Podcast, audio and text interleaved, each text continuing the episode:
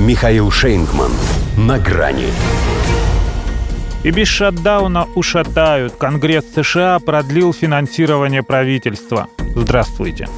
На грани. А никто и не сомневался, что они успеют до 17 ноября. Потому что в чем, а в голливудщине они толк знают. Хотя это же принцип пивного эффекта, когда дотягиваешь до такого апофеоза, что даже отправление естественной надобности кажется высшей благодатью. Сейчас им надобно было продлить временное финансирование правительства. И они сделали это, не подмочив репутацию. Правда, решение нижней палаты Конгресса еще должна была утвердить верхняя, подконтрольная демократам. Но их главный по Сенату Чак Шумер сразу сказал, что с их стороны проблем не возникнет. Фортель мог выкинуть президент США, за которым последнее слово. Тем более, что слово это – хаос. Белый дом произнес, лишь узнав, что план грядущий им готовит. Но было понятно, что и Джо Байдену не с руки накладывать вето, ибо он пойдет против однопартийцев, что вряд ли входит в его предвыборные планы. Поэтому уже после голосования в Палате представителей можно было признавать победу ее нового спикера Майка Джонсона. Это он, автор проекта. Хотя первый его опыт с помощью Израилю отдельно от Украины завершился ничьей.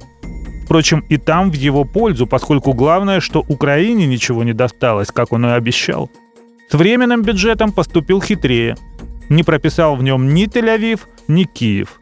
Но при этом оставил без сокращений расходы на содержание правительства, что расстроило некоторых республиканцев, зато расположило демократов. В итоге 336 голосов за план Джонсона. Так и получилось, что еще пару месяцев назад мало кому известный конгрессмен, едва заняв кресло третьего человека в государстве, стал в нем самой заметной фигурой. По крайней мере, до февраля оно будет жить по закону, носящим его фамилию. Само финансирование, кстати, это тоже не просто так двухэтапное выделение средств. На транспорт, энергетику и военное строительство лишь до 19 января, а на все остальное до 2 февраля. Это иезуитство чистой воды, поскольку издевательски указывает на то, что всю сумму сразу этому Белому дому доверять нельзя, а то мало ли, куда он ее направит.